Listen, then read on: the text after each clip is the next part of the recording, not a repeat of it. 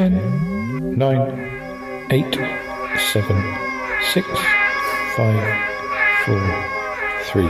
Good luck, studio. And now, ladies and gentlemen, it's my pleasure to introduce to you Paul Chandler, the shy Yeti. He's not that shy. All I wanted was a pie, and then I hatched out of an egg. Okay, bring the mic over. He's ready to record. It's the quiet ones you've got to watch, you know.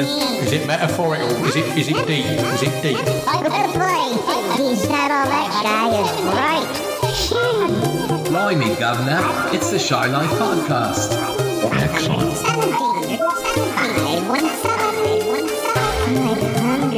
517.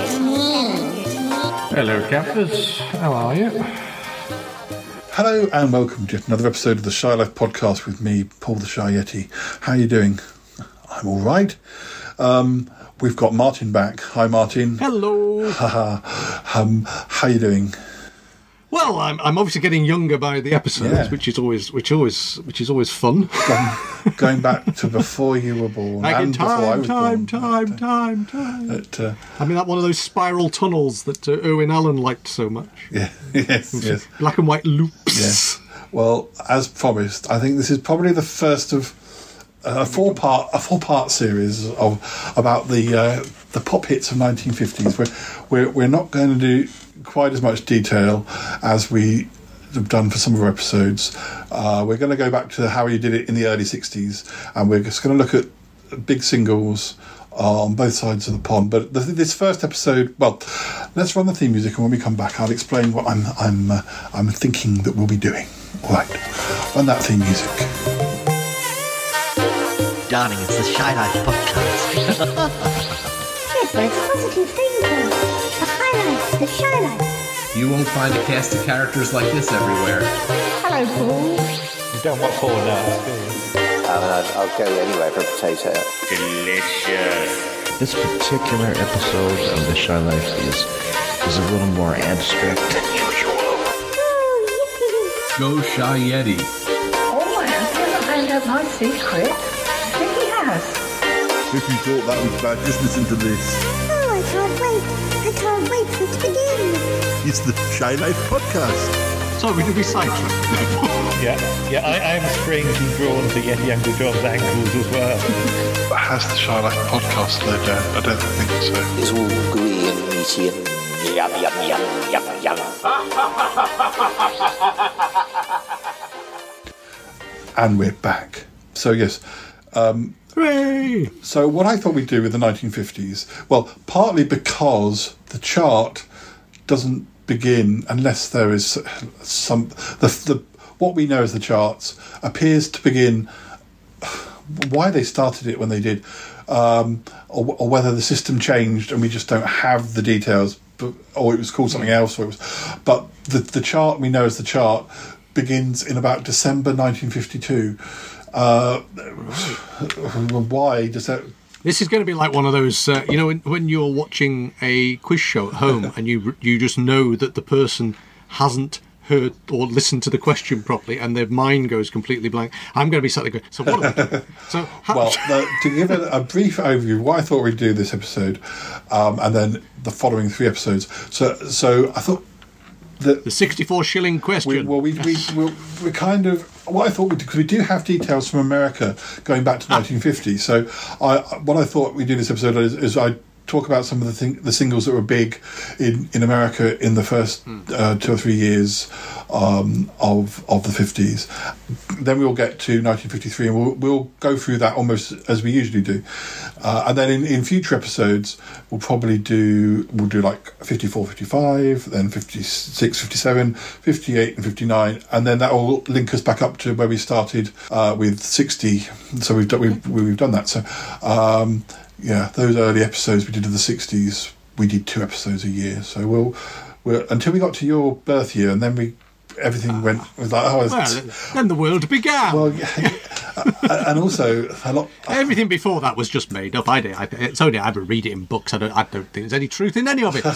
Well, in the early '60s, we were finding that yes, obviously there were big hits, but uh, once you get to 64, like every single song that was released almost is, is like a massive hit, uh, a massive famous song. So, um, Just wait till Peter Jackson makes a movie of it.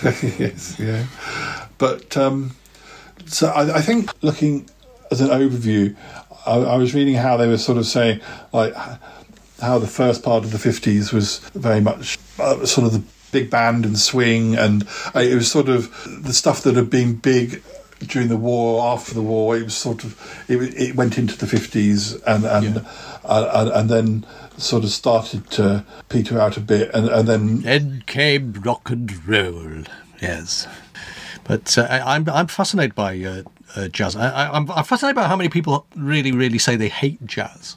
I mean, really, with passion. And I don't know what it is because uh, I've uh, been to a few sort of big band, you know, concerts and stuff like that, and that the sound when you're in the audience is just phenomenal. It just and there's so much energy to it. So I don't know. I I, I know we're we're sort of we're about to head into the era of rock and roll, but the big band sound has got a lot of power and a lot of energy, and I, I think you know it, it it deserves to be loved a lot more.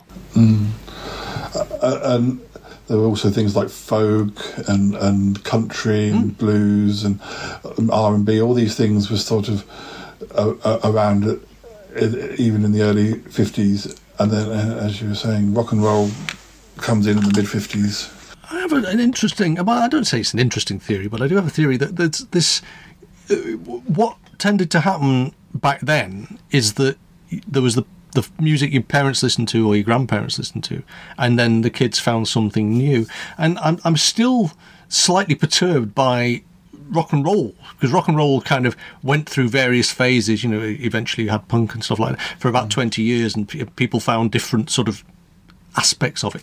But it's all been a bit homogenous mm. in recent last couple of decades. It's every you know the kids and their parents and their grandparents are all listening to the same bloody music, and somehow that feels. I still maintain it feels wrong. I feel that no. There should be something else that I I can sit in the corner and go, right, you can't make out a bloody word if they're saying. Also, I, it, it, there should be something that, that isn't talking to, you know, 50, 60 year olds that's really talking to teenagers. I suppose that it exists. I just don't know about it. But you just feel that it should be there should be radio stations full of that stuff. You know, Yeah, I mean, I mean, a lot of, you know, this is the the thing. There doesn't seem to be, uh, there doesn't these days. There doesn't seem to, to to be. You, you'd get. You get maybe you get sappy boy bands in the, well in the in the in the seventies. Well, yes, there is and that, and- but you get that. But then alongside you'd have ad, uh, adult, for want of a better word, adult music. But um, the, you, the, the way the charts is now, there, there, there isn't, there isn't like as I they say, God, God gave rock and roll to you. Gave rock and roll to you. I don't, I don't really know who the big bands are. Like where, where is this generation's U two, or where's, or, or, or is that music so, or you know, or, or I mean, to a certain extent, some of the band, those bands are still out there doing that music. Just that they have a a, a lesser a lesser following than they used to. Well, Uh, I think what's interesting is when we've talked about the 60s and the 70s charts, certainly, certainly to a certain extent the 60s charts, there were there was a lot of the songs your mum and dad would listen to, you, you, the Ken Dodd stuff, but the Perry Comos and the Andy Williams were still charting, if you like. You know, uh, Sinatra was still charting alongside the Beatles. You know, it's and you kind of feel that that eclectic sort of interspersing of different eras i don't know it's it's like everything's just rock now to a certain extent maybe that's me being naive because i don't listen to as much music as i ought to but but it all still feels like this would appeal you know it's like they want to fill concert halls and they want to fill concert halls with sort of 20 year olds and 60 year olds for some reason. They, they all listen to the same stuff, and I still feel there's a fundamental flaw in that. I think there should be there should be something that says, no, I don't like this, but you do, and that's fine. but I mean, I, I- mean, this does sort of link into the, the, the 50s as well because you've got people like Elvis. But Heartthrobs also, a lot of their music was, was kind of pretty pretty good, and you can you know the you get the beat the Beatles. In the '60s, with the one the songs that they did where they had screaming fans can still be listened Yes. to. Uh, they're, they're not. It's not like they were whereas you get some boy bands that are not that are so novelty that you wouldn't like we were talking about before about about the puppy love and things like that. They're so novelty that that you would never want to listen to them. That they were only being sung because they were totally about the singer being handsome um, rather than good material. Whereas I, I always think that um, you know Duran Duran had a lot of screaming fans. But hmm. they never, re- I wouldn't even their ballads. I wouldn't say they're horribly soppy or they didn't never did anything that was that was really sickly or they're, they're per, I enjoy listening to them and, and I was I was hmm. never a screaming fan. Um, but but there are other people perhaps like I don't know, take that and the, the ones that hmm. were around in the like Boyzone and all that their songs were so sappy that there's no way you would ever want to listen to them for pleasure. They were they were so much about almost going back to that seventies thing of the like um, of, of some of the some of the bands in the seventies. Although even bands like Bay City Rollers, I've since found, discovered did some quite good songs, um, or, or quite upbeat songs, or um, they weren't all about. They did do the bat. They did do ballads, but they they also did some. Well, this is it. I mean, the, the Osmonds did Crazy Horses. Yes, exactly. yeah. Rolling back to the 50s, particularly, I mean, th- there is a sense that the 50s is very cosy. It's all sort of jumpers and, and, and, sta- and what was it, uh, Terylene trousers and, and rah rah skirts and, to a certain extent. And it has, you know, everybody has very tidy hair and, you know, everybody dressed like their parents and everything like that. The interesting thing, I think, is that post war, post war Britain is much more austere back then and much uh, and and is doing some interesting things. But this the uh, American music is very much, or mainstream American music to a certain extent, is very much of that idea of the the house in the suburbs. You know, two point four children. You know. Big car, all the new gadgets. I mean, we're we're on the brink of the space age. We're on the brink of, uh, you know, the uh, mass consumerism of the post-war era. And of course you know at, at that point america considered itself top nation and how could anybody possibly want to live anywhere else kind of thing. And so their music was very much reflecting a world of success and dominance if you like. I think what what I, I, found just looking at some of the titles is that I realised that a lot of the songs that maybe I grew up with, I don't know, old, older aunts and uncles or whatever uh, singing, the songs that they were singing seemed so. I- had no idea that they were actually chart songs. You know? Oh, yeah. Like I was thinking of things like "How much is that doggy in the window?" or "I've got a lovely bunch of coconuts," or things like things like that that that you'd hear people sing, but I, you'd never have thought that they. I guess they.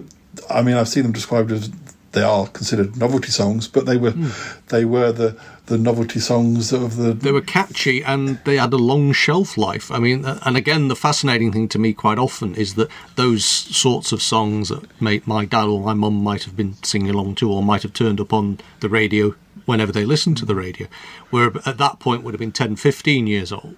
But of course, now they're 65 years. That was 50 years ago, and yet people still know those songs because they, they are so ingrained in the, the culture, if you like. I suppose in the same way as you know, um, some people don't like the the more novelty songs of the Beatles, like Yellow Submarine or Octopus's Garden.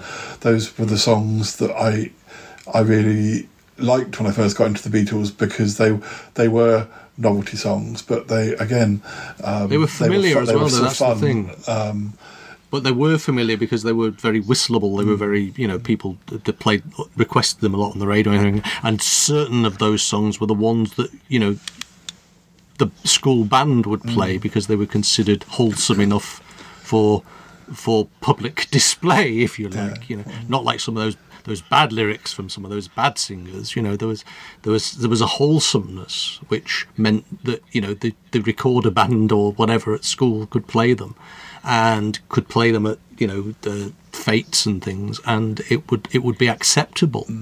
You know, you couldn't really play "God Save the Queen," the fascist regime, as a as a song. You know, f- when when you were opening the uh, Harvest Festival or whatever. You know, but uh, Well, let's go back to 1950, for instance, in America, hmm. and the sort of songs that were number one. We don't have to um, look at the, these for as long as we, we will, hmm. some of the later ones. But Yeah. for instance, it- for in January 1950, Rudolph the Red-Nosed Reindeer by Gene Autry. Then we've got the Andrews Sisters, I Can Dream, Can't I, for four weeks. The Andrews sisters. Uh, wow. Yeah. The, You see, they would have been huge, wouldn't they? They would have been huge in terms of because of having their war. You know, they were they were the Andrews. Hmm. I'm sure the Andrews sisters, you know, did all the stuff in the Second World War. I mean, and of course that at the beginning of the 50s, that's only five years earlier, isn't it? That's Hmm. that's like um, what, what, it's 2016. That's Jodie Whittaker arriving times. You Hmm. know, it, it's not that long ago, really. and yeah, I saw somewhere that they uh, they've sold up to 80 million records or something. The Andrews Sisters. I don't know where I saw that, but I can't see it now. But yes, Amazing, amazing. Uh, again, very popular uh, in then following them, we've got the A- the Ames brothers uh, Okay. with with Rag Mop, um, right. and then Chattanooga Shoeshine Boy. Chattanooga Choo. Oh, oh, right. Okay. Yeah, I'm not sure if Not the that- Chattanooga Choo Choo. No, that's what I was think, thinking whether it's connected. But uh, Uh, maybe one was one was a spoof of the other. I mean, this is the strange thing that sometimes happens is that you get a spoof song that actually sort of has becomes bigger than the, the thing it's spoofing. But I suspect it's got nothing to do with that at all. But uh, interesting. That's by Red Foley. who I don't, never heard of Red Foley. Um, ne- next up, we've got Eileen Barton. If I knew you were coming, I'd have baked a cake for two weeks. I Knew you were coming out of baked a cake. I think my dad used to sing that. Yeah. And then, then we have this is a big this is a big hit, but it's not not the longest number one of the year. No. For eleven weeks, we have the Third Man theme by Anton Karas. Crikey, really? Yeah. Uh, but remember, Was this, that the, the, the zither thing? I, I guess so. He says it's an I mean, instrumental. I, I see. I have this vague, you know, this. I always have this vague sense that they may have made a TV series based on the Third Man, uh, and maybe there was a, you know, but no, I suppose I, I, it's kind of weird. Uh, this, these obscure and bizarre musical instruments that they did music, uh, did instrumentals with. And and yet they were really. It's, it's about you know ten years later. It's sort of Hank Marvin and his you know uh, and his guitar, but it's it it's fascinating really because really I I mean I like the Third Man. I think it's a classic film and it is an iconic. Um, you know the the the tune is iconic, but actually, if you sit and watch the film, it starts to drive you mad after a while, doesn't it? you imagine somebody having that on a on a on a single record, and and single records in those days were only about two and a half minutes. So they'd be playing it. Re- you'd have to listen to it about sort of like thirty times an hour, and you'd it'd drive you insane. I, re- I remember I used to have a tape. I don't know if it was how long the tape. It was a very. It must have been used for something else, or maybe it was a freebie with a, a, a magazine. But, but it was. Hmm. Yes. I don't know if it was five minutes, ten minutes. It wasn't not, uh, anywhere near as long as uh, you, like the tapes that you would be familiar with. And I had the. I had the Magic Roundabout theme recorded on a loop on one side, and the Z Cars theme recorded on a loop on the other side. I think I think you could probably Oh, have used that as Shiny's water torch if you wanted. To, Absolutely, um, yeah. uh, you know, wanted to because uh, they're very short. I was that was was that you said that was bought or, or no, I made that. I, I, I recorded. You made it? I made it. Yeah, yeah, Wow. that that's dedication. Yeah. um, but yeah, apparently the Third Man is from 1949. So this is like Right. this is um, yeah relatively. Uh, um, well, this is so we're in 1950 here, so it's it's literally the yeah following year. oh, yes, um, but of course, this is America. Well, again, that, that but- but, that shows you also how how because that's uh, it's a European, it's a British film, isn't it? To Third Man, really. But it, it kind of shows you how, there is that delay between something being made in '49 and shown in American Yeah, film and something just- becoming enormous. I- but uh, I just don't know if I just don't know if they didn't. It's frustrating that uh, we don't have UK details from this time, but um, I don't. No. I don't. I don't know what was going on, or whether it's something with more research we could have found out about. But uh, anyway, um, I imagine there would have been a sort of crossover. But uh, after after the Third Man theme, we have Mona Lisa by Nat King Cole. Um, Mona Lisa, Mona Lisa, Mona Lisa. That was, for five, that was for five weeks. Right. And then, okay. and then this is the biggest number one of the year. for 13 Right. weeks. Um, Thirteen weeks. It really is a short episode. This isn't it? well, well, we, we, we doing more than one. quarter of the year, a whole No. season of Blake Seven. Yeah. Well, we're, Let's we're, talk we, about Blake Seven for twenty minutes. No. we we need it to be quick because we need to do a two or three years this year, this episode. So oh, okay. uh, we've got yes. The next one is Goodnight Irene. This is the thirteen okay. weeks one by Gordon Jenkins and the Weavers. Right, and I actually couldn't couldn't tell you what that tune was at all, considering Uh, how. I don't know if it's uh, Good Night Irene. No, you that- see, the tune in my head is "Good Night, Irene." Da da dee da da dee. I, I think I'm thinking of Good Night Eileen, maybe Yeah, rather than Irene. Irene. I don't know. You know, it's well, it's very confusing. But um, after that, we have Harbour Lights for two weeks by Sammy Right. Kaye. Now, so, is, when is Sa- Sammy Kaye anything to do with Danny Kaye? I don't know. no, I don't know, but Harbour Lights that that became a TV show, didn't it? It's it? A, a title for a TV show, so it's obviously a, f- a famous song that I can't picture off the top of my head. It says here he became one of the most famous of the big band era. Oh, So- okay. Then we have a single called "The Thing" by Phil Harris for four weeks, and uh, he apparently this is a novelty song. Um, Yes. And Phil Harris was an American actor, comedian, musician, and songwriter. Yes, yes. Um, he was an orchestra leader and a pioneer in radio situation comedy. First with the Jack Benny program, then the Phil Harris Alice Faye show.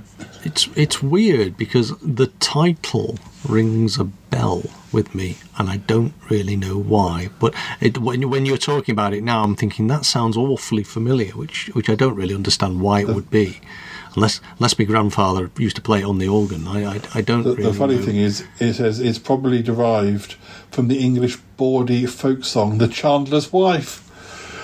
ah, So it's a good. It's a goodness knows what's what's going on. Um, so it's it's it's a song about your mum. yeah.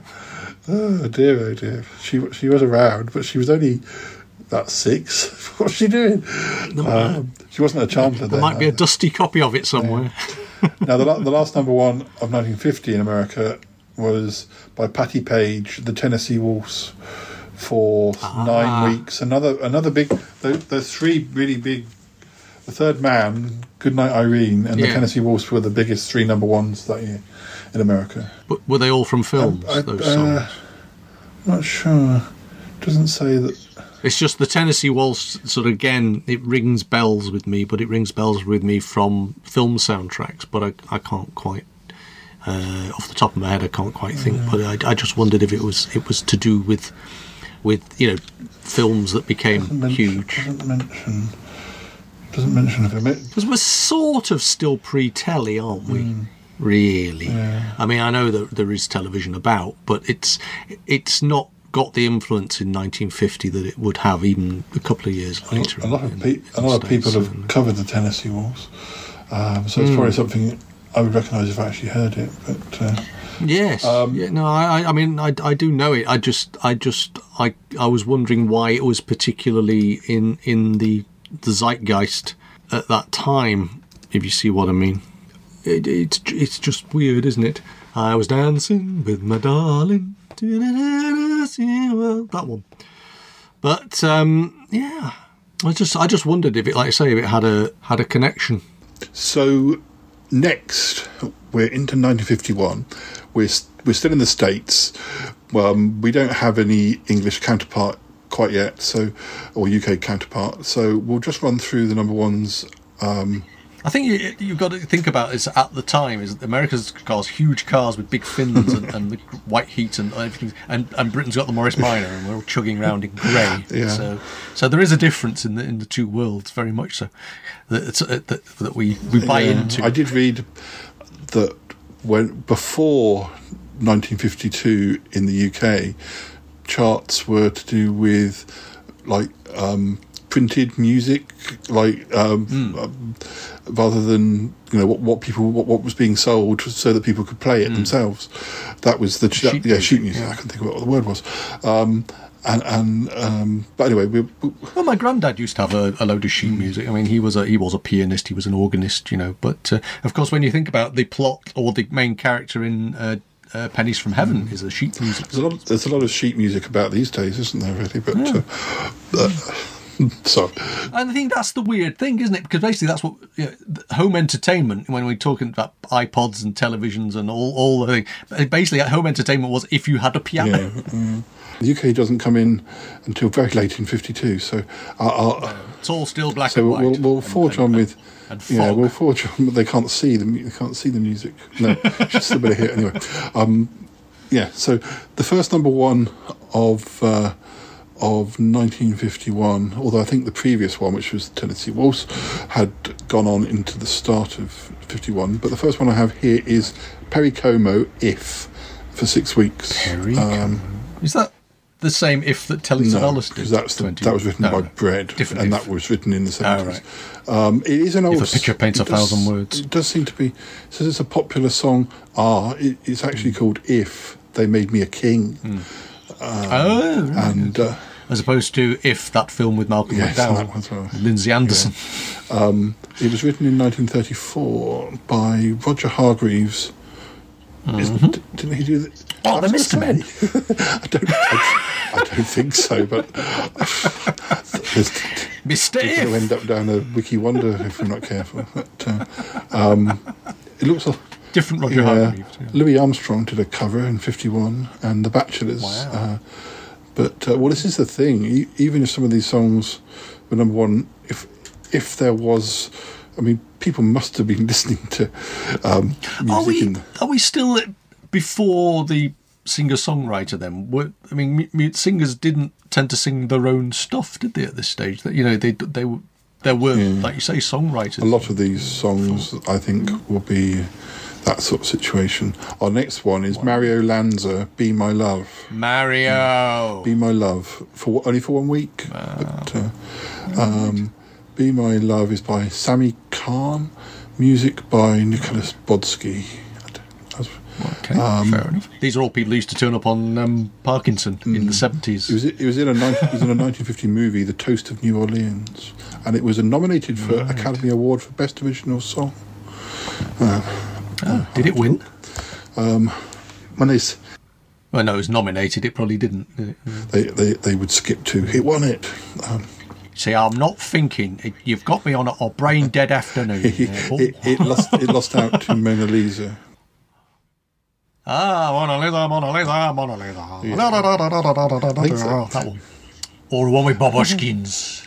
Talking of pennies from heaven, how weird everything's connected. Wow. Then our next one is Les Paul Oh, was he the one with the guitar?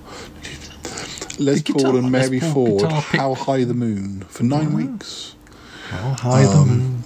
That that was Nine that was a weeks. ja- so it's a jazz standard, and it was first famous in, the, hmm. in about 1940 in a Broadway revue, too, for the show.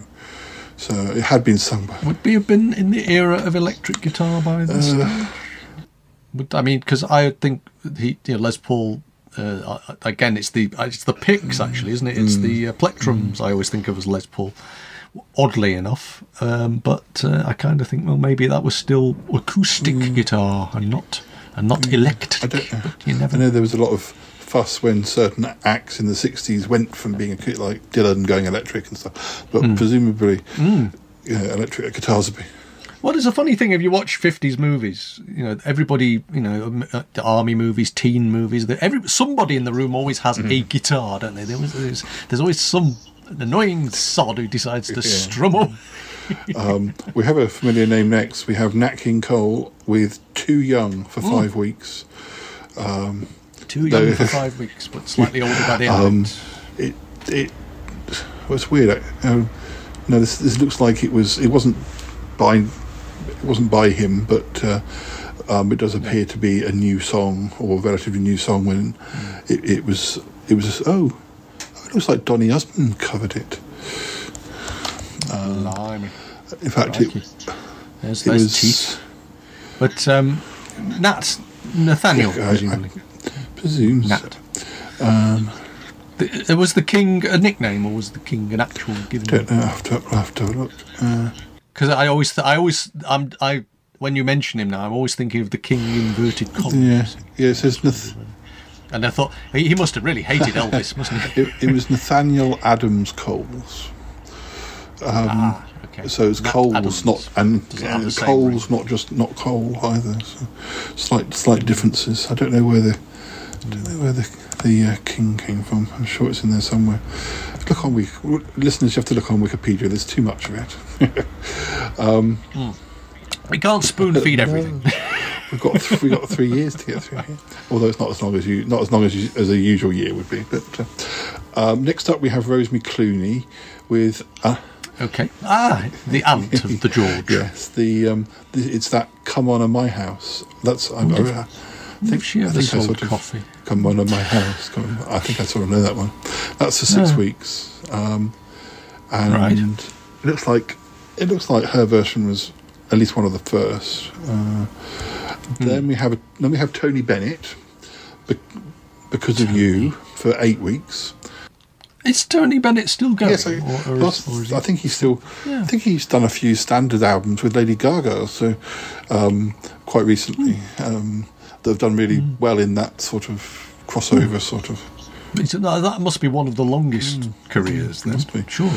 Um, apparently, that's. Uh, Rodgers and Hammerstein. I can't see Rodgers, Rodgers and mentioned. Um, it's Arthur Hammond, Hammerstein and Dudley Wilkinson. Um, and it was actually, and it was actually a song, and when he when he did it, it was it was a song from 1940, so it was an old song. It, Yeah. But it was used in 1951 in a film called "I Was an American Spy."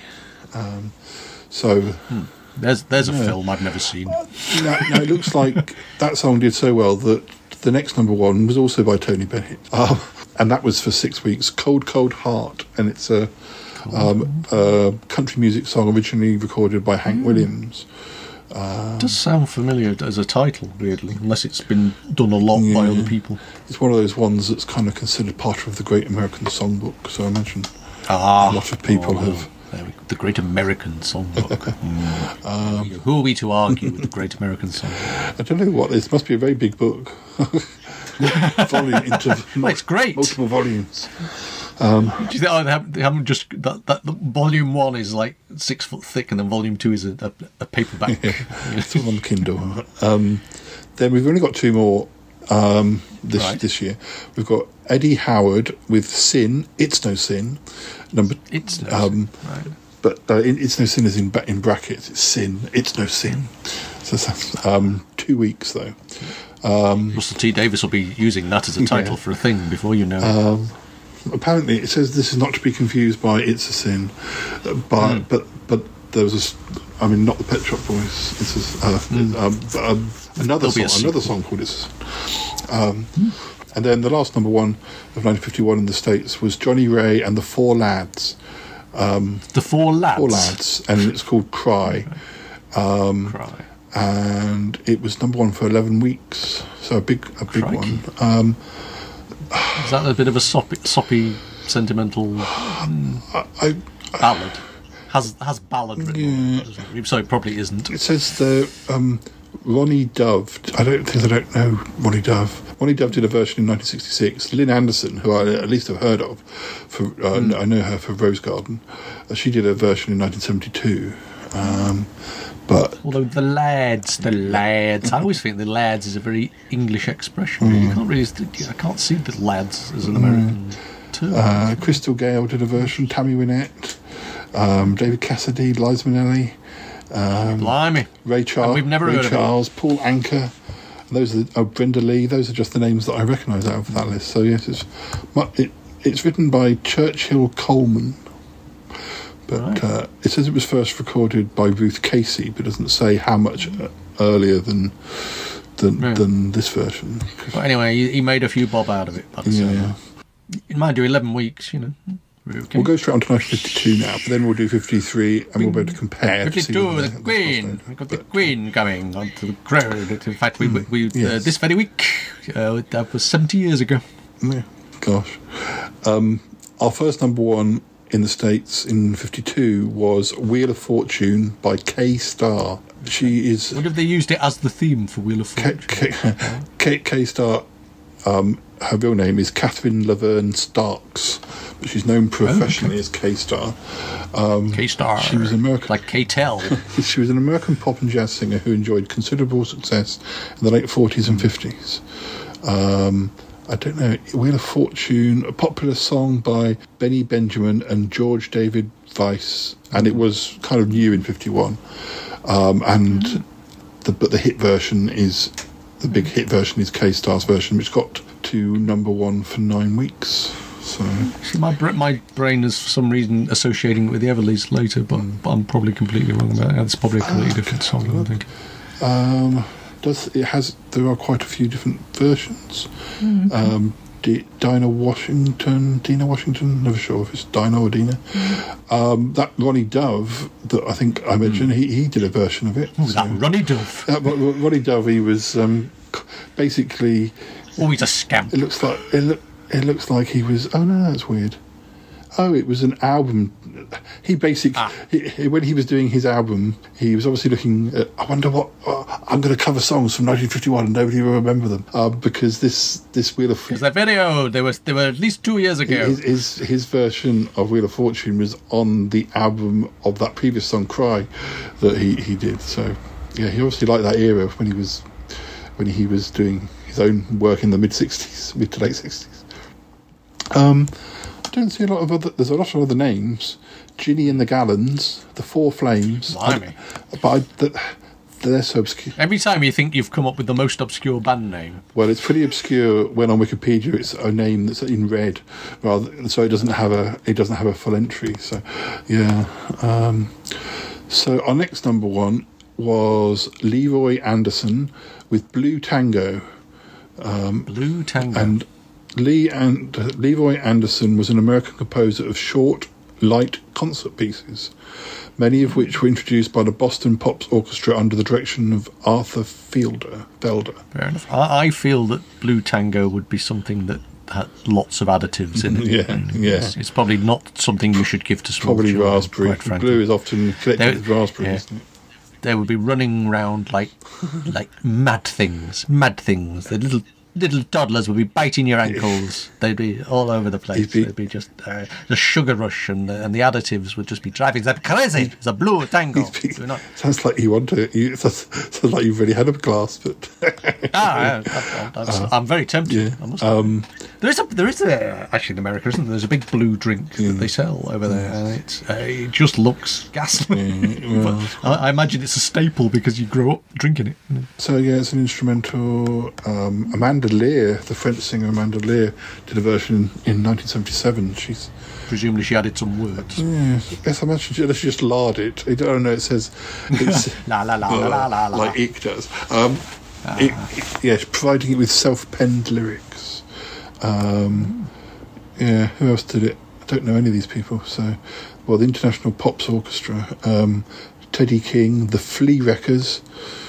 The who The what? Flee-Rekkers. It's not even spelt like flea. It's flea as in running. It's just too much. Suppose the Flea Musketeers, which was something that sounds suddenly a bit like Michael Bentine's pot eater. My brain's hurting. Um, apparently, Le- Leroy Anderson was described as one of the great American masters of light orchestral music. But, um, next up, we have Al Martino with "Here in My Heart" for two weeks. Al Martino, American singer and actor. Um, he had great. It is funny because I mean I watch a lot of old telly, a lot of old films, and there are names that pop up as if everybody knows who they are, and that's and that's funny. That name is familiar, and I really don't know why, but it's probably because of something I watched once upon a time.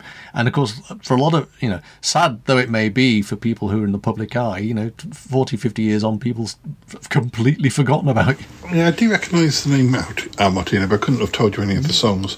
Um, but it says he was very successful as a singer uh, from the early 50s to the mid 70s. So. I get What this. I, I get this. It, it it runs into my head that he was like he would he would guest on the Love Boat or something. Like Well, that. He, he played he, he played the role of Johnny Fortain in The Godfather. So That's why I know him. um, Johnny Fontane. I've That's why the horse dies. never seen The Godfather, but uh, What? Stop! Like stop! Stop! Stop! I'll see you in three hours. yeah, he. he I wonder what other songs he had that were famous. Sorry. He did. Oh, he did have a number one. Funnily enough, he has a number one in the UK in 1952. Well, considering as they there's barely a chart for 1952 in the UK. Um, I, yeah, well, we might find Yeah, the fix was in. The Godfather went and saw the chart first. Yes. Um, that's what that's what happened to Sugar, mate. Yeah, he had a few. I love you because one of his hits. Uh, I love you more and more every day. He's saying he's, he's, he's really trying to. Ch- a lot of these turn up on my dad dad's uh, Jim Reeves uh, com- uh, compilations, uh, and and, uh, and even they're the sort of thing that would be done by Val Doonican on a Saturday night. It's quite. Um, where is he big? Oh yes, U- US. What's the, the US AC chart? Oh, adult contemporary. Uh, different from the Billboard. Um, The AC chart as opposed to the DC chart. Yes. Uh, Different chart. Definitely. Um, next up, we have Delicado by Percy Faith. Um, Okay. He was a Percy he was a Canadian band leader, orchest- orchestrator, composer, and conductor, known for lush arrangements of pop and Christmas standards. Yeah. He's often credited with popularising the easy listening or mood music format. Well, somebody had to do it. Uh, that was only number one for one week, but uh, um, yeah, it has been covered by other people. Dr. John, um, Three Suns, Dinah Shore. Um, Oh, it does have lyrics. It, uh, but uh, yeah, I mean, this was these were new tunes at the time. That that, that one wasn't a that one wasn't a, like a cover of something that was No. um, oh, I recognise the next one. For nine for nine weeks, we're in the summer of '52. Um, we have Vera Lynn with Vera. with Auf Wiedersehen "Sweetheart." Alright. Um, okay. yeah. Why do you know that one particular? Oh, no, I don't know that song. I mean, I I, knew- Oh, I, yeah, meant oh, I knew Vera recognise the Lynn, name, but, right. uh, okay. no, no. I thought I thought you had a you had a, you had a, in the back of your cupboard you had a, uh Vera's greatest hits or something. Well, I might do, but um, Un- actually, underneath the bunting Actually- for whenever there's a St George's Day parade. Actually, actually, funnily enough, some of the records I bought when I bought them from like Discogs or from proper Oh, yeah. vinyl, like not not just from eBay, um, they were coming Yeah. from proper, but uh, that they would to to pack the the stuff they were sending. Sometimes they they put albums to, to like as, as packaging. So you'd get you I get my Archie's album, and then there'd be two Yeah. other. There'd be like really weird albums, or like uh, you know ones that I wouldn't actually. what the actual LP? Yeah, because they Or just obviously the sleeve? Yeah, yeah they, um, I think the albums. I mean, I mean, in some cases, I think sometimes it's the sleeve, really? just the sleeve, and sometimes it's. It might be on sort of albums where they it's been damaged, but they've kept the packaging for packaging reasons. Uh, like for, um, but I'm sure I've received a few albums where there were actual albums in these sleeves um, because they're presumably not sellable, but or they're scratched, or. But I haven't had the heart to throw them away because I want to look a bit more into them as to what on earth Have I've you got. actually played Not any of yet, but I've kept them because I will do at some point. That's the soundtrack to a future edition Yeah, you just of the Shy Life because it could have something wonderful on it. I couldn't possibly get rid of it as, as it's come into my house. Um, it could be, you know, the, Are you, are you not another hoarder? Or... mm, not in a bad, not not in a bad way. But I'm a bit hoardy. But Yeah, not not it, not in a, a, a was it carnivorous? well, slug? there's hoard, there's hoarding where people have like pizza boxes and newspapers, Hmm. like to the point where they can't get into their house, and and there are people who keep things that they kind of. Mi- Mine's physical media. Yeah, physical. I'm thing, yeah. surrounded by physical media. I'm surrounded by physical media, but you know they're, they're, they're not they they have some use, potential use. That, uh, Theoretically. theoretically, yes, but it's not pizza boxes. So those are the people I think of as you know, or people who've kept kept leads from computers that have long since died, or you know that that's ho- that's hoarding. In, Oh no! Don't tell me that. no, no. Well, okay. Um, in when it's like in the My middle, problem is I can never actually tell what lead it is, so I thought, oh, better hang on to it because I might need it for something. I'm thinking of it Even though it's possibly from some phone I've not used in ten. I'm thinking of those ones where the people have kept um, newspapers so much, and it's like a tunnel to get into the living room um, through the through, through the uh, maze of. of, of It's not quite that. No, that's right. Towers. It's getting there, but uh, oh dear, oh dear. Um, so, well, current. This is weird. I better read this bit. Um, currently, Auf Wiedersehen, Sweetheart is tied with Hey Jude for third amongst longest running number one songs by British artists behind Candle in the Wind. Um, Um, oh, and We Find Love by Rihanna and Calvin Harris. Um, I guess, yeah, I guess it's it's um, yeah, it's it. British act that stayed in number one very long time in America makes it a, a part of a record. Um, Fair enough. apparently, the song was written in hospital for his wife Maria, who uh, um, uh, and he whilst he was ill, the the, the guy who wrote it, Scor- um, don't know, a Storch. What is it? It doesn't say his. It's not the person. Obviously, it's not the person who sung it. It doesn't say who Storch is. Oh no, Eberhard Storch. Ah, blimey, that's a, that's an. German, a German composer. Um, um, apparently, there's a famous Dem- Demis Roussos version. Um, he covered it in 1974. Oh, as did Connie Francis, Teddy Johnson, uh, Jim Reeves, Mantovani.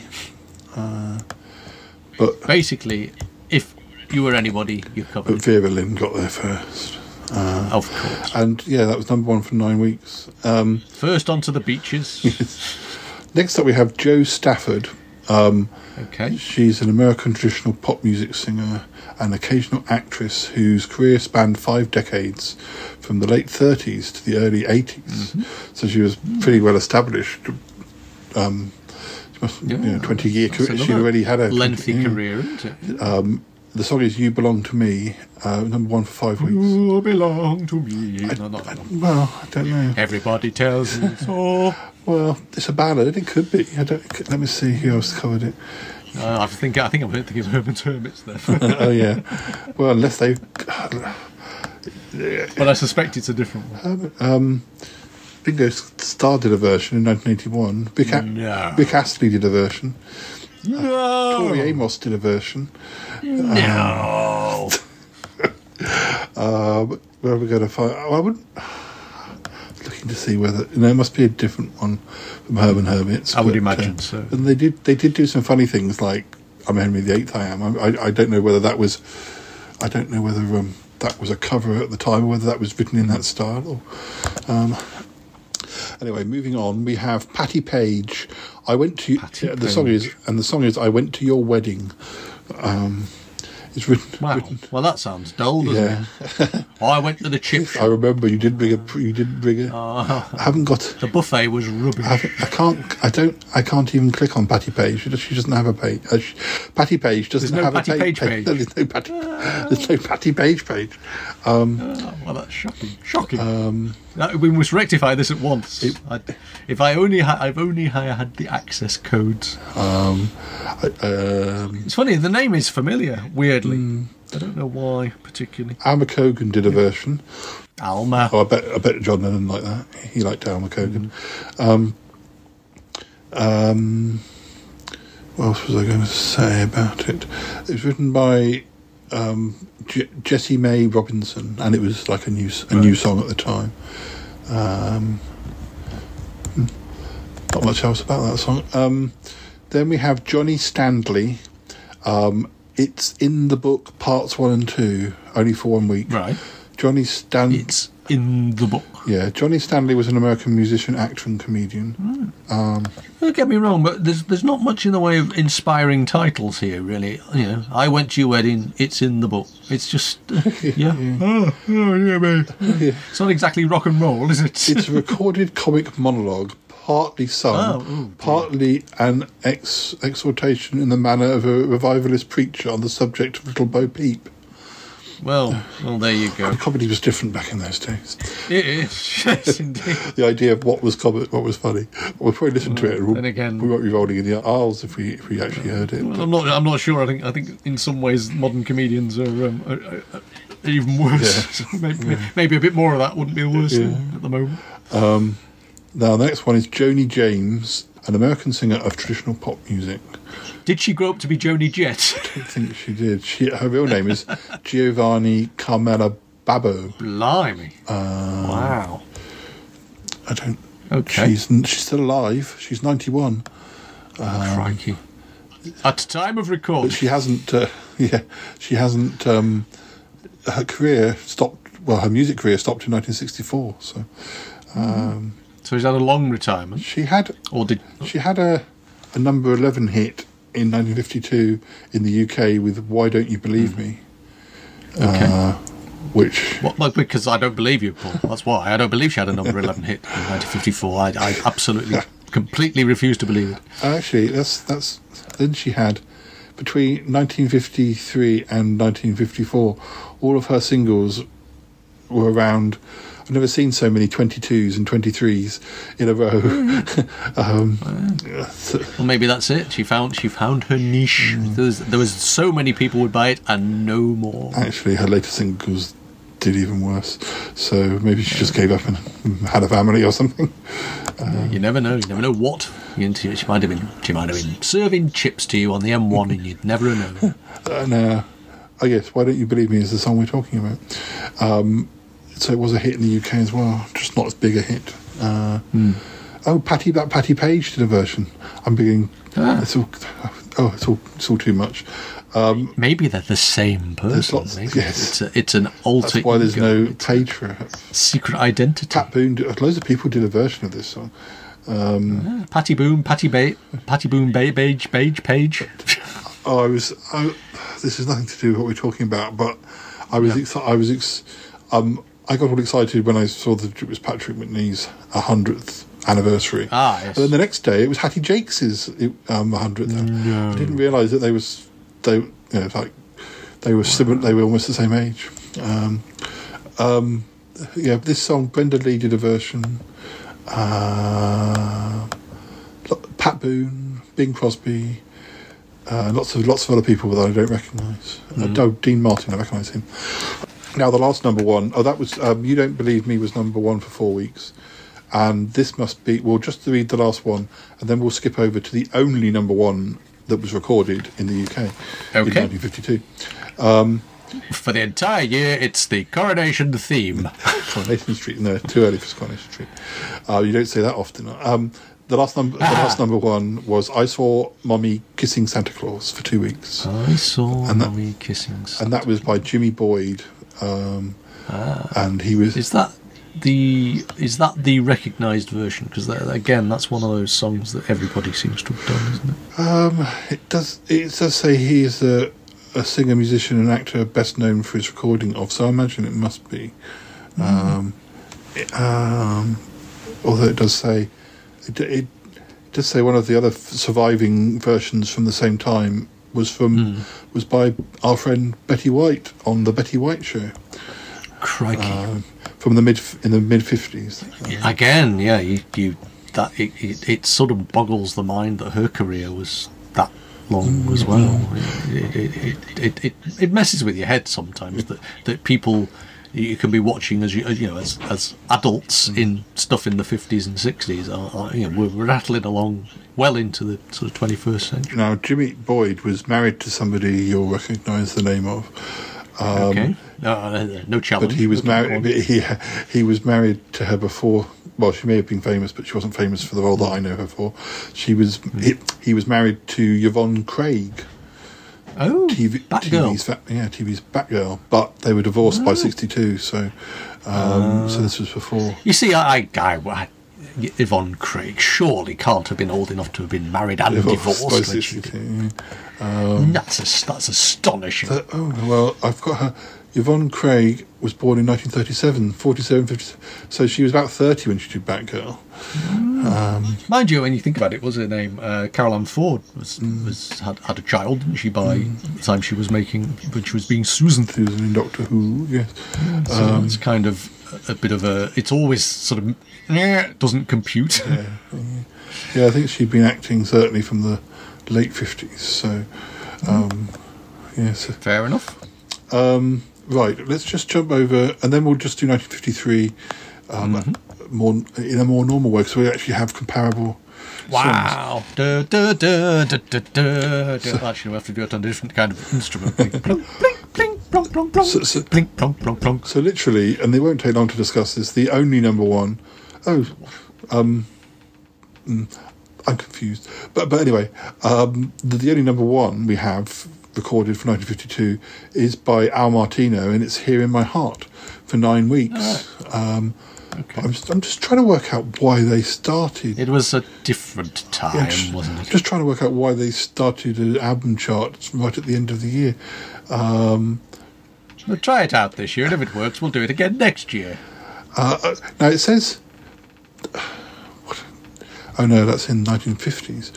I'm just trying to see if there's any anything that says why the chart began. Began. Record charts in the UK began life in 1952 when Percy Dickins from the NME imitated an idea started in the American Billboard magazine Ah. and began p- compiling a hit parade.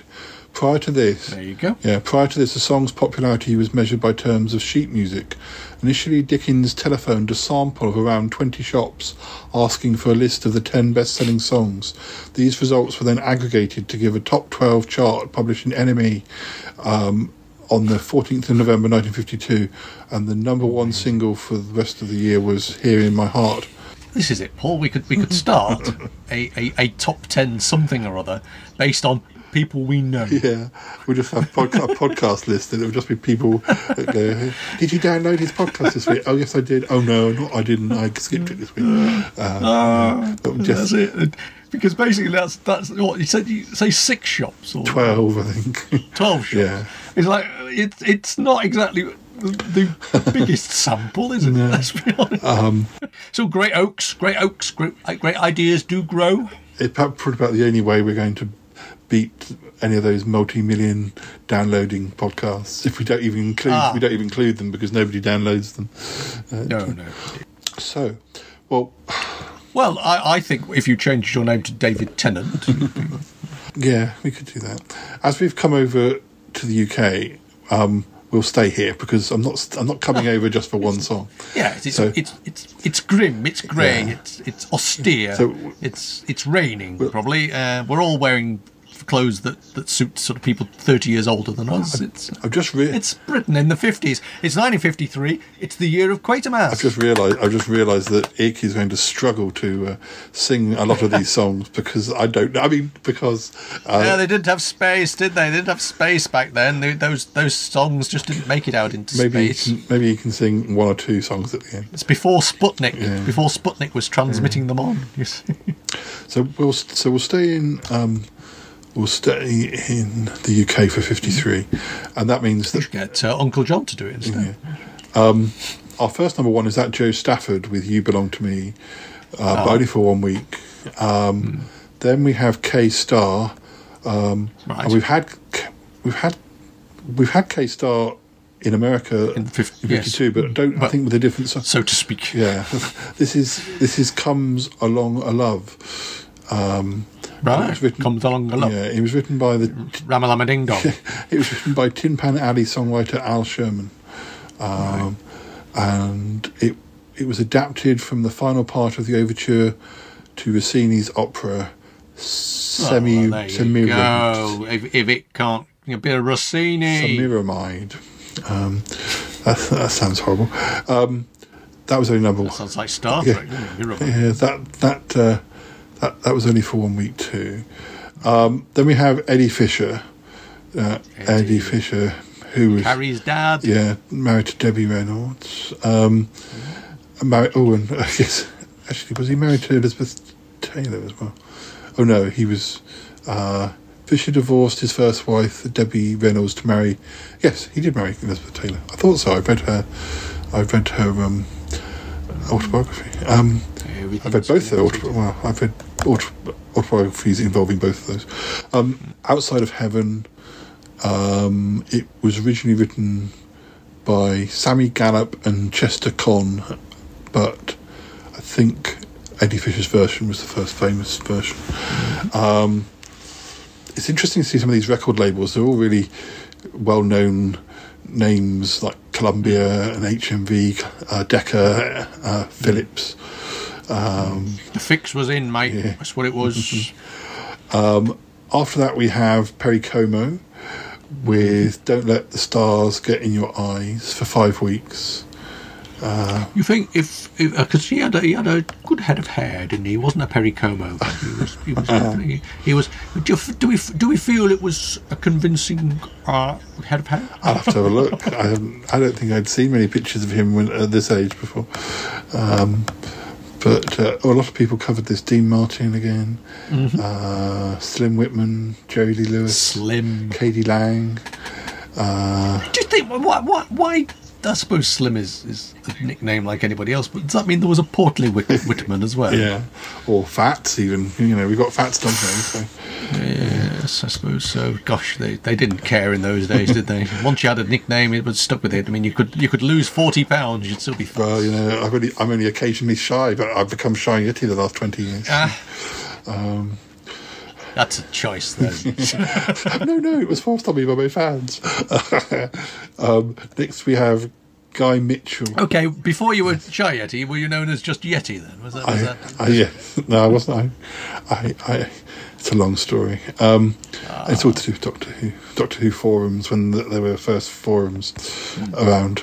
Um, uh, our next number one is Guy Mitchell, American pop star and actor. Guy Mitchell? We'll probably get some of these. If we'll probably find. I don't know. I, I, th- I think it, I, again that's one of those names that comes round again. But I think of him as a, as a television presenter, Guy Mitchell. I don't know why. Probably another one. It, wa- he was an American pop star and actor, successful in the States, the UK, and Australia. Um, He starred in the ABC's The Guy Mitchell Show in the late 50s, and he Right. was he appeared as George Romack on the NBC Western detective series Whispering Smith. Fair enough. Yeah, I don't know what I don't know what else he, he did. He died in 1999, age 72. Uh, um, oh, I didn't even tell you what the song was by him. Guy, Guy Mitchell's song was "She Wears Red Feathers," um, which was written by Bob Merrill, um, but uh, looks like it was relatively new at the time. Four weeks. Then we have the Stargazers. Um, Broken Wings. The Stargazers. yes. Um, they're, They're going to be busy later in the decade. they were a British vocal group founded in 1949 by Cliff Adams and Ronnie Milne. Um, I wonder if just check there's nobody famous in somebody who's even more famous in them. Uh, somebody uh, very shortly after the group made their first broadcast with BBC Radio on such programs as Workers' Playtime and The Goon Show, Dick James decided to resume his career as a voc- as a solo vocalist. Wow. Everything's connected. You'll you'll end up on the Goon Pod.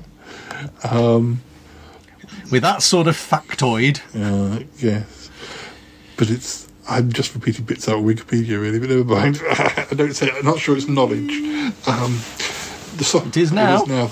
I, I might remember some of it. I'll start dreaming about it. Um, the, the song is. I think I said the song is "Broken Wings." Only one week. It's funny how these titles come around, isn't it? Um, the next song is oh, how much is that doggy in the window? Which I think a different version of it had been number one in the states earlier in the decade. Only for one week by Lita Lita Roza. Um, right. As opposed to that, how much is that dogger in the window, which is a completely different song. Um, uh, it was it's only written in fifty two, so maybe I'm being unkind. Maybe this is the first version. Wow. But maybe maybe that we're going to come across it in the states as well. um, oh, Patti Page. Again. Patti Page did a version. Right. Oh, Patti Page does have a a page. It's just that Ah. in that somebody hadn't bothered to link it in that previous. Um, Right, okay. She, Patti Page, lived till 2013. She was 85. Um, anyway, The name was very familiar. It, it, did, it, it was surprised that there was there was nothing, so that's good. Yeah. We'll look her up later. yeah, she does have. She does seem to have done a lot of things like throughout the decades as well. Uh, She had. Um, a discography. I don't think we've got. Sorry, Patti. I don't think. Well, at least we know you have a page, Patti. Um, We'll co- we'll come back and look at the Patti page another time. Um, then we have Frankie Laine um, with I Believe. Frankie Laine, Frankie Laine. as opposed to Brian Street. Yes, he, he's um, He's an American singer, so we'll probably come across him again. Um, And I believe, now I believe, I believe. was a very big hit, Yes. and it wasn't number one for just one week. It, um, it was number one for For every drop of rain that falls, a flower grows. Is it that one? I'm not sure. It was, it was number. Uh, let, well, it appears three times. Yeah. Yeah, It was so it has periods, then something else comes number one, then it comes back again. See, I'm thinking of a Harry Secombe version. I don't know why. I'm feeling that that's that's a Harry Secombe standard.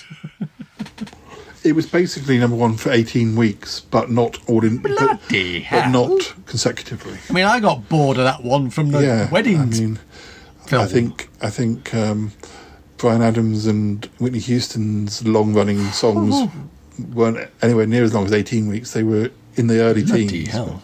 Yeah. Um, let me s- But still popular, you know. let me- So that basically takes us through to September. something like that. Yeah. Um, I'm just trying to see. Pat Boone did it. Uh, Tom Jones did it. Elvis Presley Mm. Tom. Mm. did it. Reparata and the Delrons did it. I like Reparata and the Delrons. Well, yeah. Uh, but Barbra Streisand. Um, I demand to. I want to know why Harry Secombe isn't listed. I know he did that on Stars on Sunday for about sixteen weeks. well, it, it was. Um, yeah, it was. It was number one for nine weeks on its first appearance. Then, then Eddie Fisher showed up again. Eddie. with ah, good old. I'm wa- I'm walking behind you. Uh, oh, so you're Stalker's basically song. stalking me then. Um, That's sinister. It's Yeah. late at night. You hear the the footfalls behind. you. yeah. Uh, only for one week, but then you know. well, you got arrested, obviously. Then um, Frankie Laine with I Believe again for six weeks. Mm-hmm. Lord. Then People really like that, didn't they? yeah, and then Mantovani with the song from Moulin Rouge, Okay. um, uh, which yeah, think uh, Presumably, is not the uh, No. Nicole It's Kidman. from the nine. It's from. Uh, it says it's also called "It's April Again," but I, d- I don't know. But anyway, yes, it was from a film version of Moulin Rouge from 1950. as 1952. opposed as opposed to it's Frankie again. Yeah.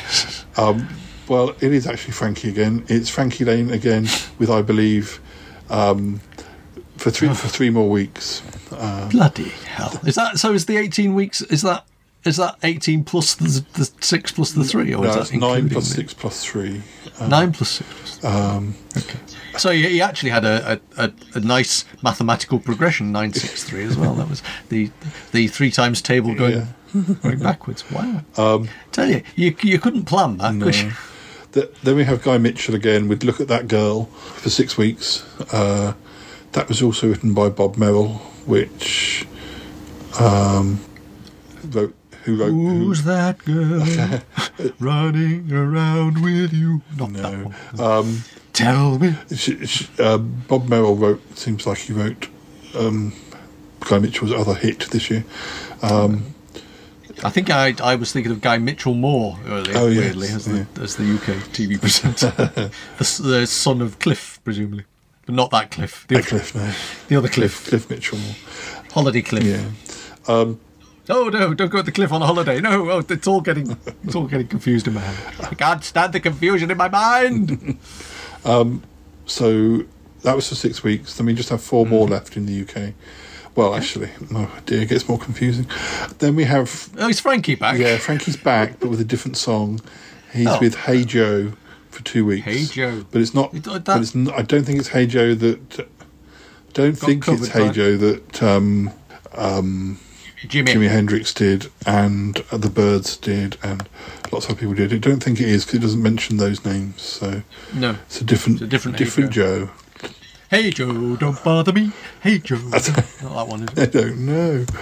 Uh, it wasn't half as big a Hit. It'll be on one of those free LPs you got through. it wasn't half as big a hit as I believe anyway. But uh, but now I believe in Joe. now we have um, next number one is David Whitfield. Answer me for what for one week. Now I remember David Whitfield was a popular British male tenor vocalist from Hull. Okay. And he says he became the first British artist to have a UK number one single in the UK and in the United States with Cara Mia. Um, there you go. Let, Cara mia. So the song is Answer Me, and we'll look at more into the song in a minute because I just need to read the other hmm. two, as you'll soon see. So David Whitfield's version of Answer Me was number one for one week. Then Frankie Laine did a version of Answer Me. Frankie Laine. Of, he did a version Right. of Answer Me, and that was number one for eight weeks. so that's the answer to answer me. Yeah, but then There's an answer. It's like a battle of the bands, isn't it? it is. And then the last number one of 1953 in the UK was David Whitfield's version of Answer Me again. So look, so I think just I, madness. I think I need to look a bit into um, uh, the actual song. It's it was originally titled Mutterlein with Ger- it was with German lyrics. Um, and that was originally published in 1952, but then the English lyrics were written um, and English language version was done in, in the in late 53. Um, That's bizarre, though. so it? yeah, so F- Frankie Laine and David Whitfield. Is it just that people kept sort of going to the shop? No, I didn't mean that version. Well, David Whitfield's version was certainly a lot less um, popular than the Frankie Laine version, but I, I, remember my, I think my dad likes David Whitfield, or he, I, I saw it's certainly a name I recognise. It's the power of the brand. Yeah. It's the power of the brand. Now, other people that did Answer Me include um, The Bachelors, Petula Clark, Nat King Cole, Harry Connick Jr., Bing Crosby, Barbara Dickson, um, Engelbert Humperdinck, gentlemen, Barbara Dickson. um, uh, Engelbert Humperdinck, Jodie, no, Joni Mitchell, yes, um, Gene Pitney, PJ Proby, Ray Stevens, Crikey. um, Bryan Ferry, Roy Orbison, um, Will Young, um, uh, and that's that's um, and there are other people I'm leaving out. And that's just the A side. Yes, there are people I'm I'm leaving out that are less famous. Um, Yes, we don't care about them. Uh, we- We're, we're very, we're, we're very, you know, we, we, we- like we like our proper stars here on the old Shy Life, don't we? We don't know these also runs. Uh, forget about them. there are pe- pe- people who've appeared as singing guests on on Little and Large and things like that. Um, no, no, no disrespect to Barbara Dickson, who I actually really like. Um, but uh, now, let's go over to America and see what's going on over it. What they're getting up to. Now they've got a lot less number ones, um, Okay. uh, but I think we're going to rattle through them because most of them, well, a lot of them are what we've heard in, in the UK. But um, first number one in the in the states, in 1953, is "Don't Let the Stars Get in Your Eyes" by Perry Como. Ow. Well, it would it would be painful. Yeah. Wouldn't it? it really would be Yeah, painful. and, that, and that's for five weeks. Then we have one we don't we haven't seen before. Teresa Brewer, "Till I Walk Till, Right. Till I Waltz Again with You." Um, it's a popular song written by Sid Prosen. Now, Teresa Brewer doesn't actually have a um, a link. Which chart is this? Because it's it, it sounds I mean, the, the waltz with you. I mean, it sounds very middle of the road, sort of popular, you know, kind It's of. the only thing. chart. Is It's it, the only uh, chart I can find for 1953 in Yeah. America. But uh, um, Fair enough. The Billboard. So I, again, I suppose. But then again, you think about something like uh, Eurovision. You know, the early songs are are very much of that ilk, aren't they? You know, they, they're, they're sort of homely, homespun. it sa- says rather than a waltz, as the title suggests, it is a slow AABA shuffle. I don't know what that means. What does that mean? It'll be to do with that's feet. almost APA, but with too many A's. Um, Ah, Alma Cogan did a version of it. Uh, Elvis Presley did a version. Um, doesn't tell me. Oh, here we are. Teresa Brewer does have a, a link. It's another one of those articles where the the main th th this this list hasn't given her a link, but if you look further, um, there are links. Um, she was an American singer whose style incorporated pop, country, jazz, R and B musicals, and novelty songs. She she was one of the most popular female singers of the 1950s, recording nearly 600 songs. She lived well, 600. she lived until 20, 2007, aged 70. in the same week. One of Elvis Presley's first public singing experiences in 12th grade was performing a song of Brewer's, Till I Waltz Again with You. Well, there you go. Great Oaks again. She did have. Oh, she did have. Later in the, we might see her again. I don't actually. I don't think she's. I, I don't have so much um, information about other things that No. weren't number one, but were big hits. I don't have as much information Mm. on that. But she didn't have any number ones in the UK, but she did have like top three hits later in the decade in the UK. So, um, after Teresa Brewer, we had Patti Page with the doggy in the window. Ah, No, just a minute. Who was the who was having the doggy in the window in the UK? That was somebody else, it's wasn't it's such a staple though, isn't it? You know, and, and yet you kind of still can't imagine it's a, as a as a as a chart topper. It just feels like one of those songs that? That that your dad sang when you were trying to get to sleep or you on a long car journey or or it would sort of turn up with the Mike Sammes singers doing it on some children's record Yeah. It really doesn't feel like a you know a, a bona fide chart smash hit, does the, ver- it? the version that was number one in the, the UK was by Lita Roza. So it's one of those cases where there are lots of people. Liter competing- Rose, eh? ah, sha, sha. Oh, I forgot to say how long. So Perry Como was number one for five weeks.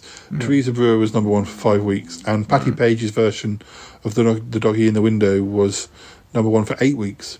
Good um, Lord. Eight weeks at the top of the chart, all across America. That's the song they were buying. That's, Oh, it, it boggles the mind, doesn't it? Um, Then we have Percy Faith with that song from Moulin Rouge. Oh, which here is called "Where Is Your Heart." Um, okay. Oh no! Then when you click on it, it says it's April again. Oh, I don't know.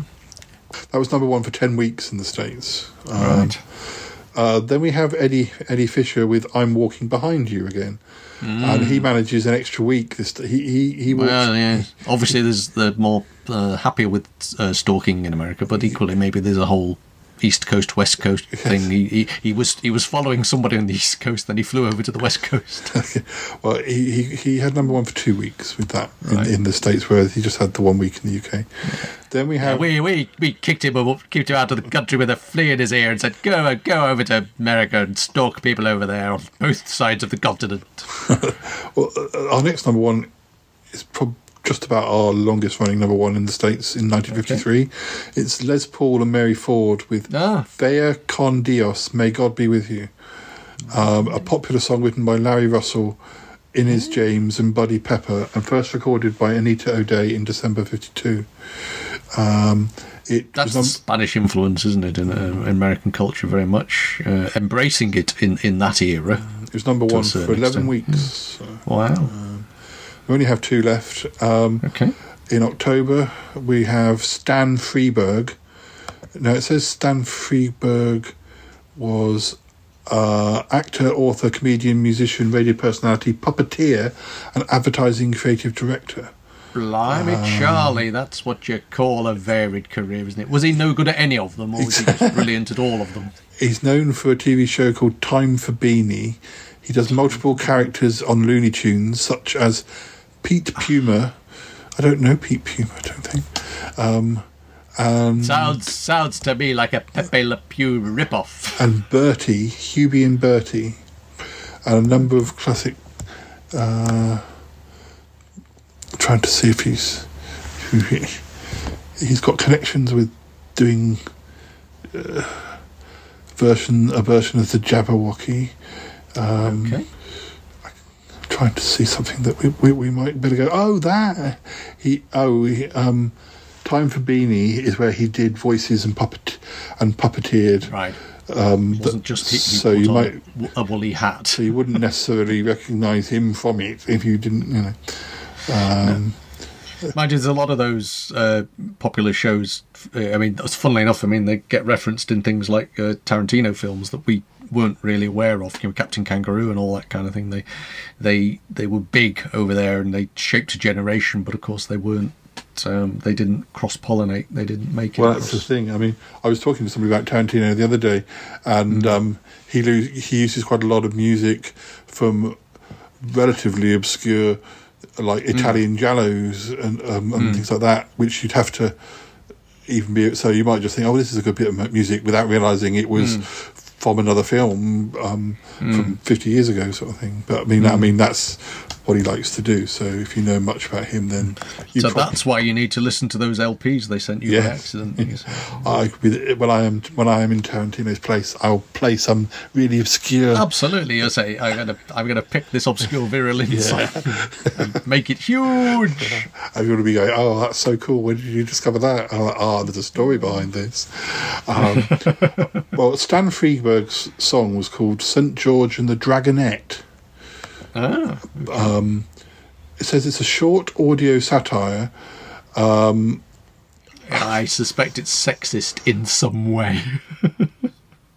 it's a spoof combining the tale of St. George and the Dragon with with Dragnet, the radio, which was a radio series at the time. I mean, so it sounds like a bit of a mess, but it's probably. Uh, um, It was probably hilarious. Probably hilarious. It was probably utterly hilarious. yeah.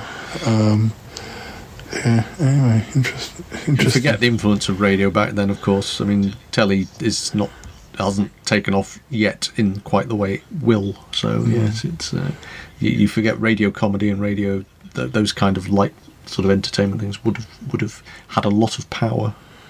There's lots of mentions of maidens. Anyway, um, the last. Of course, there is. Yes, that was for, number one for four weeks. and the last number one was Tony Bennett Tony. with um, Rags to Riches uh, for six weeks.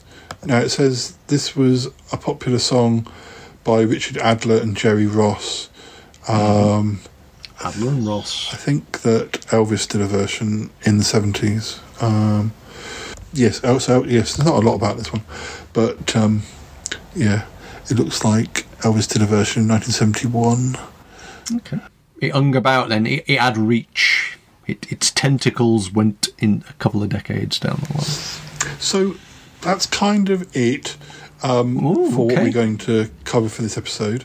Um, what I'm thinking we'll do in future episodes is we'll do two years, like we did with the early '60s Hmm. stuff. And because we haven't got so much information, we'll we'll do 54 and 55, then we'll do 56, Hmm. Okay. 57, then 58, 59, and then we'll have to think of something new to talk The about. loop will be closed again. Yes, um, and then we'll probably do some of our talking Yes, about popular sheet music of the 1930s. Well, I thought what we could do because you missed out talking about some of those later seventies groups. We could we could talk about some of the groups that were big in that period. So we get to talk about that. So we'll, we'll talk.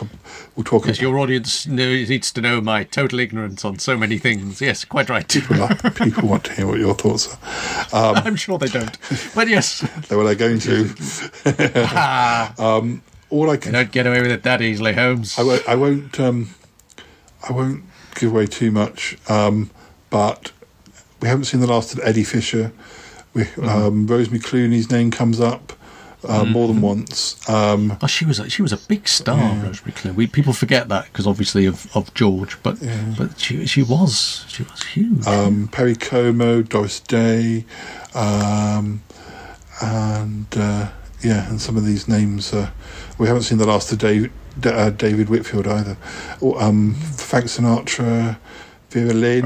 We see, I can see Vera Lynn is back, and Winif- Winifred Atwell as well. Um, there you go. But, uh, anyway, we'll save that till next time. Um, Indeed. We'll hopefully coming up at the end of the episode, we'll have Ick at least attempting. I mean, he can do how much is, is that doggy in the window? Surely, I mean, yeah, uh, probably the full probably version, the and, full and indeed version. might even know all the words. probably out of copyright by now. Uh, nobody tried to charge my gram, and she used to sing it to me. So, Precisely. anyway, uh, Martin, thanks very much, um, Always a pleasure. and uh, we'll speak to you again soon. okay, you take care. Bye bye.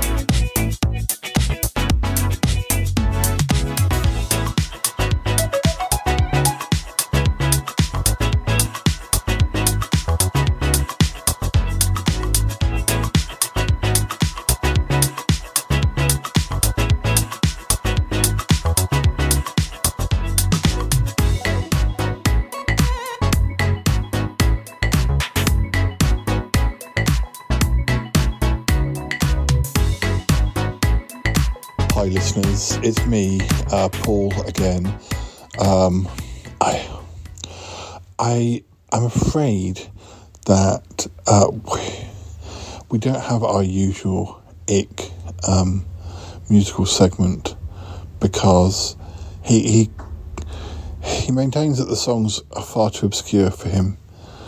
Now, a lot of them are available on YouTube, um, probably on Spotify or you know musical apps, but um, well, uh, I guess well, I, we had a little bit of an argument to be honest.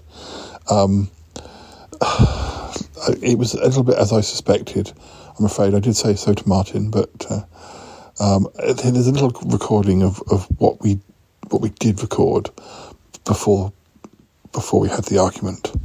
Uh, have a listen.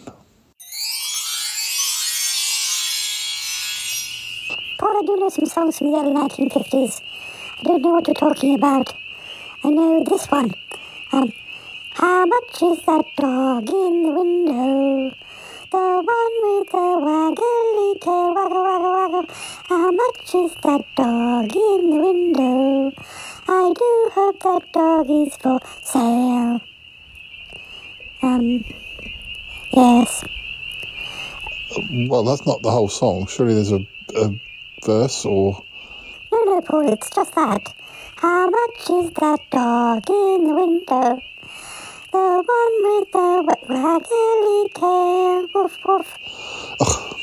Well, that's all very well. But there are other songs. Um, okay. Um, come, uh, uh, I'm walking behind you. Yes, I am. Um, um, That's just you just said the title. That's all you did. That does bears no resemblance to the actual song. don't be silly. Don't be silly, Paul. Be quiet. Um, the next song is, uh, it's called The Song from Moulin Rouge. Oh right, by Mantovani. Yes, Paul. Hmm. How much is that dog in the window? Woof, woof. The one with the waggly tail. Meow, meow. Ick. That's not the song from Moulin Rouge. That's how much is that doggy in the window again? No, Paul. It's the song from Moulin Rouge. You don't know what the song from Moulin Rouge is. Well, it's actually How much is that dog in the window? That is the song from Moulin Rouge. I'm not so sure about that. Um, tr- try something else, for goodness sake. Oh dear, oh dear. Um, right, right. Um, oh, here we go. This is very early, 1950. Rudolph the red-nosed reindeer, woof woof, has a very shiny nose, meow. Rudolph the red-nosed reindeer, you have thought you might always, you might even say it glows. What's wrong now? I got that right. Yes, you don't have to do the woof woof bit. You just can't be pleased, can you? Um, I'm going to sing this one. If I knew you were coming, I'd bake a cake, bake a cake, bake a cake. If I knew you were coming, I'd bake a cake. La la la la la la. That's just the chorus. What about the verse? No, no, that's all it is. If I knew you were coming, I'd bake a cake, bake a cake, bake a cake. If I knew you were coming, I'd bake a cake. Yeah, yeah, yeah. All right. Uh, that's enough. Oh, what about this Rosemary Clooney classic? Come on to my house, come on to my house, come on house, my house, yes, yes. Again, that's just a snatch of the song. What about this one? If a picture paints a thousand words, then I like and you. I woody doody doo, doo doo doo doo doo. Ick, that's not the right if. That's a different song. You're not singing If by Perry Como. You're singing If by Bread. Oh, um, alright. Um, when I look back upon my life, it's always with a sense of shame. I've never been the one to blame. It's a, it's a, it's a, it's a sin. Ick, you're just taking the mickey now. There's a song called Sin in 1951, but it's not It's a Sin. It's It's No Sin, actually. Oh, for goodness sake. Come on, the, the listeners deserve more. Yes, I saw Mommy kissing Santa Claus, but I can't remember the tune. Oh, look, there's this one by Patti Page. How much is the dog in the window? Woof, woof. The one with the waggly tail. Meow, meow. Ick, just because two singers sung How Much Is That Doggy in the Window doesn't mean to say you can sing it twice, just because it's the only song you actually know more than two notes of. Well, how dare you? But that's it. That's it. I quit. I quit, Paul. I won't be singing any more of your songs for you. Goodbye. Such a drama queen. Oh dear, sorry listeners. Ick and the songs of the early 1950s do not go well together. Oh, well, I suppose I'm going to have to sing you a song before we go. Right, what shall I sing? Oh yes, there's this one.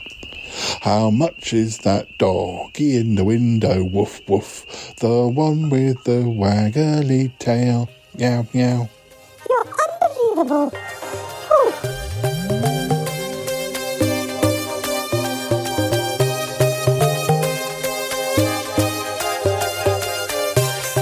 gotta go now. I don't care. Bye. I want to with you. Gotta go. Bye. Goodbye, goodbye, goodbye, goodbye, goodbye,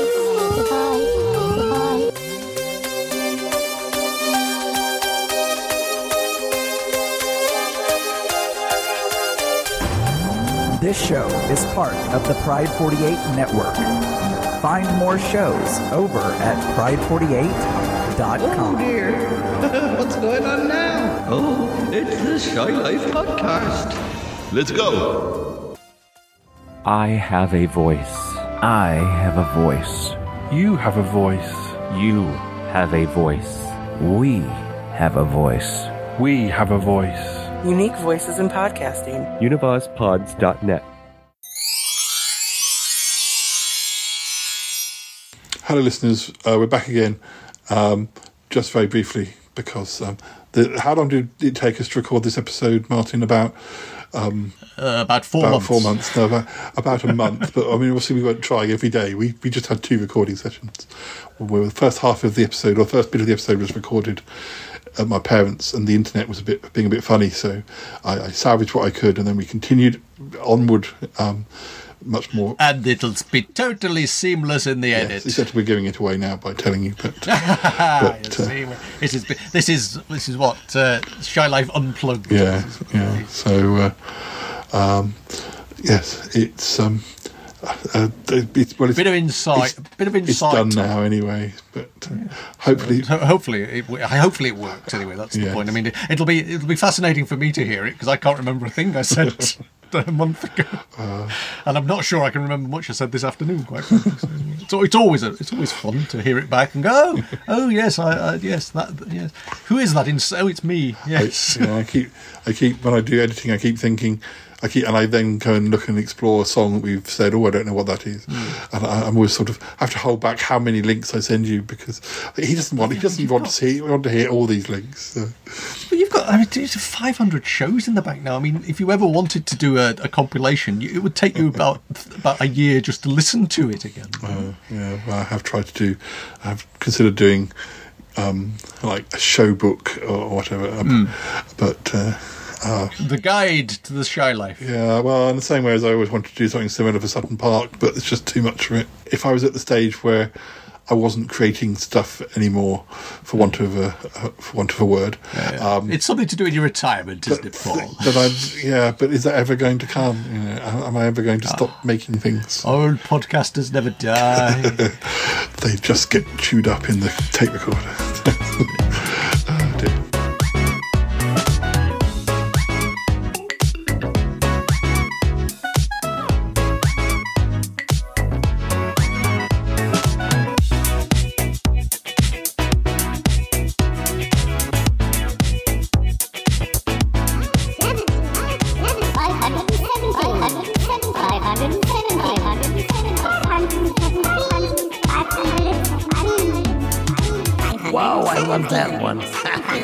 show, Paul. Yeah, that was a good shoe.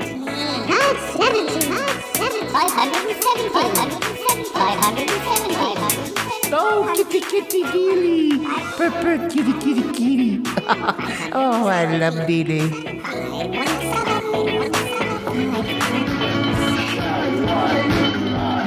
This is just the weirdest thing I've ever heard. As long as I can, as long as I I don't think you delete anything. I think it's all there on a hard drive somewhere. Every single. Oh yeah, well, oh yeah. I mean, there's still, even if I don't use it on the show, it's still on the you know, all the Waiting all the, to drop all the years down the line. the- you become prime minister, and Paul's got it in its file. How dare you? I'd never be prime minister. no, or, or neither would I. No, I do. I, I, I've, I've got far too much integrity. Sorry. yes, exactly.